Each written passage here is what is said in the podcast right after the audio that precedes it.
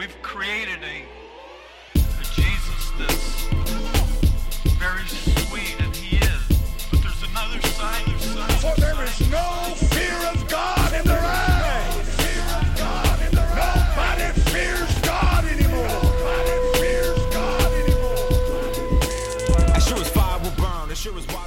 Greetings, everyone. This is Marcus Staples, your servant in Jesus Christ, coming to you with another edition of Unpacking the Theology, the show that unpacks the reason behind the rhyme in Christian hip hop.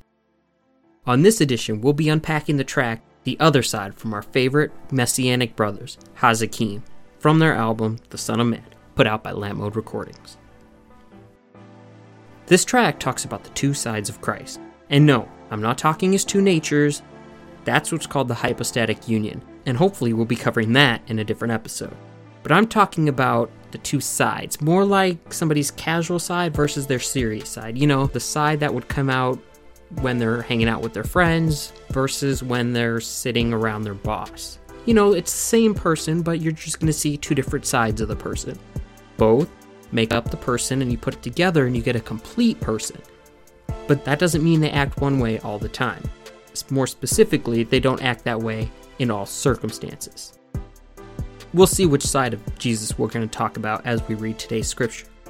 Our scripture comes out of Revelations chapter 19. We're going to be reading verses 11 through 16. It reads Then I saw heaven open, and behold, a white horse. The one sitting on it is called Faithful and True, and in righteousness he judges and makes war. His eyes are like a flame of fire, and on his head are many diadems. And he has a name written that no one knows but himself. He is clothed in a robe dipped in blood, and the name by which he is called is the Word of God. And the armies of heaven, arrayed in fine linen, white and pure, were following him on white horses. From his mouth comes a sharp sword with which to strike down the nations, and he will rule them with a rod of iron.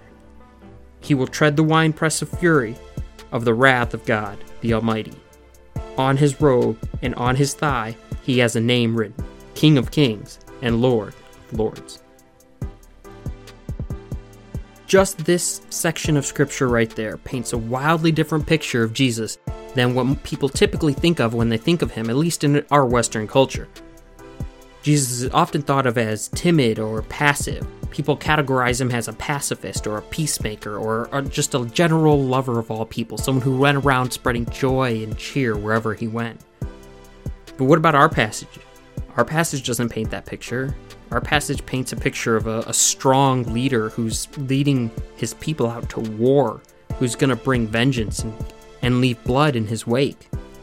But you say, well, that's the, the end times. That's that's not the Jesus who was here on earth. Well, what about the money changers when he went into the temple and flipped their tables and with wrath proclaimed, "This will be a house of prayer, and you've turned it into a den of robbers." And well, maybe that's just the Pharisees. You know, he wasn't too kindly to them because they were the old way, the tradition, the old twisted religion, people will say. But what about the woes? When Jesus declared woes on the cities for their unbelief. The people in these cities weren't just Pharisees and didn't just represent the religious old way of doing things. No, these were people who were sick, who were lame, who came to him for healing, and Jesus healed them out of his mercy. Yet they did not believe. So what did Jesus do? He called woes upon them for their unbelief. People seem to paint a picture of Jesus that was different than what the Bible preaches. Hazakim is keen on this. And that's what we will be seeing in this track. The verses of this one, like last week's, are split into themes. The theme of the first verse is that we only focus on the soft side, but there's more. Often we exaggerate this side. Have you ever heard of the phrase precious moments Jesus? You know, the Jesus who's always walking alongside us, who's our buddy, and who's there to help us. While Jesus is gentle, that is only part of him. Problem we make is that we make that all of him. When that happens, we tend to take that to the extreme. He ceases to become what the Bible reveals him to be, and he becomes some somebody who's great with kids or who's petting lambs and talking to people or a fisherman who's fishing with his buddies, a symbol of peace, or at worst, effeminate. We lose the whole picture of Jesus when we exaggerate the peaceful God, the God who is gentle and loving and kind. When this is done, it brings Jesus down to our level, makes him something that's easy for us to digest, and that something is less than God. We make Jesus into a gospel without any law. If that's the case, then what is he saving us from? Well, verse 2 paints a nice picture of that. The theme there is the other side of Jesus, the ruler and the judge. There's a passage in John 5 that reads, The Father judges no one, but has given all judgment to the Son, that all may honor the Son, just as they honor the Father. Whoever does not honor the Son does not honor the Father. See, Jesus is every bit as powerful and as omnipotent as God is. Another passage from Luke 8 Then they sailed to the countryside of the Gerasenes, which is opposite Galilee. When Jesus had stepped out on land, there met him a man from the city who had demons. For a long time he had worn no clothes, and he had not lived in a house, but among the tombs. When he saw Jesus, he cried out and fell down before him, and he said with a loud voice, What have you to do with me, Jesus, Son of the Most High God? I beg you, do not torment me. For he had commanded the unclean spirit to come out of the man. For many a time it had seized him. He was kept under guard and bound with chains, shackles, but he would break the bonds and be driven by the demon into the desert. Notice the power of the demon in verse 29. It says he was kept under guard and bound with chains and shackles, but he would break the bonds. This man could have taken Jesus' head and crushed it like a grape, but that's not what happened. The man recognized the power and authority, or rather, the demons recognized the power and the authority that Jesus carried, the same power and authority that God carried, and it trembled before him and fell at his feet. Not only is Jesus every bit as powerful and omnipotent as God, but he carries God's same nature. And we know that God's nature never changes. Some more examples of the other side of Jesus.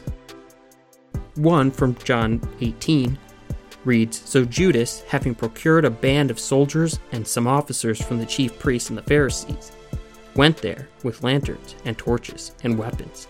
Then Jesus, knowing all that would happen to him, came forward and said to them, Whom do you seek? They answered him, Jesus of Nazareth. Jesus said to them, I am he. Judas, who had betrayed him, was standing with them.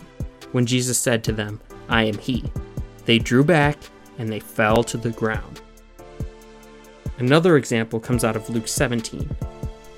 And he said to his disciples, Temptations to sin are sure to come, but woe to the one through whom they come. It would be better for him if a millstone were hung around his neck, and he were cast into the sea, than he should cause one of these little ones to sin. We're talking about the same Jesus, right? We're talking about the gentle, kind, loving Jesus. The Jesus that the Jesus Ed Young talks about when he preached his sermon, what Jesus would say to Ellen DeGeneres. That was sarcasm. As a side note, this sermon is ridiculous, and you can hear a full review of it on Pirate Christian Radio's Fighting for the Faith. There's a link in the podcast description. But hold on to your hats. It's a wild sermon that says some pretty outrageous things about the character of Christ. Things that contradict what we're learning in this episode. Things that Scripture clearly states. Anyways, back to the point. Jesus was definitely meek and humble, but he was no pushover. He is, after all, God, the Creator, and the Judge of the universe. Which leads to verse 3. The theme here is there's relief from God's wrath. We have to keep our minds in the right place when we're talking about Jesus and we're trying to understand who he is. Luke 12, 4 and 5 reads, I tell you, my friends, do not fear those who kill the body, and after that have nothing more than that they can do. But I warn you whom to fear. Fear him who, after he is killed, has the authority to cast into hell. Yes, I tell you, fear him. And again in Luke 3 As the people were in expectation, and all were questioning in their hearts concerning John, whether he might be the Christ, John answered them all, saying, I baptize you with water But he who is mightier than I is coming, the strap of whose sandals I am not worthy to untie. He will baptize you with the Holy Spirit and fire. His winnowing fork is in his hand to clear his threshing floor, and to gather the wheat into the barn, and the chaff he will burn with unquenchable fire. See, your perspective on God can't just be temporal, it has to be eternal. You have to be thinking of Him in the whole picture, in the light of not just the creation, but of eternity after the creation. This doesn't mean Jesus is wrathful and out to get us. Don't get that idea. As I mentioned, this is only one side of Jesus, but it's an often neglected side, something we have to keep in mind when we're trying to understand who God is. Understanding God means understanding His full nature. When remembering His severe judgment, we must also remember His grace and His mercy. James 4 6, God opposes the proud, but gives grace to the humble. And Ezekiel 33:11, I have no pleasure in the death of the wicked, but that the wicked would turn from his way and live. Remember, for God so loved the world that he gave his only Son, that whoever believes in him should not perish, but have eternal life. For God did not send his Son into the world to condemn the world, but in order that the world might be saved through him. Whoever believes in him is not condemned, but whoever does not believe is condemned, because he has not believed in the name of the only Son of God. Taking any part of God's nature and God's character out is just as bad as adding something in to God's nature and character. Either way, you're left with an idol because you're creating God in your image, something that you like, something that makes you comfortable. We have to remember that yes, God is love. Yes, God is meek. Yes, God is our comforter. But when we say God is love, we have to take our definition of what love is and match it to what God reveals love is in His Word.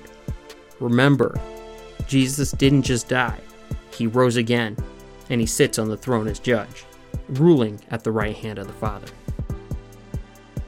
Hazakim does a great job of taking pictures that Scripture paints and putting them in plain, understandable, digestible language. They do that throughout their entire album, The Son of Man. To find a link to download this album, check the podcast feed or find the link on our website, unpackingthetheology.wordpress.com. And as always, if you have any tracks you'd like us to unpack, please leave a note in the comments section. Or use the link to find us on Google Plus or Facebook. We hope you can join us for our next unpack. Thank you and God bless. They only focus on the one side. They know that the Son died. But they forget that he rose and he's sitting on the throne, so we're bringing all the other side.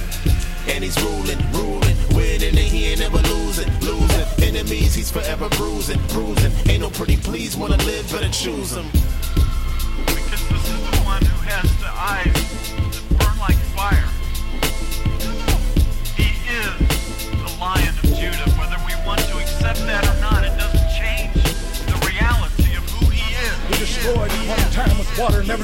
But next time he's coming with fire.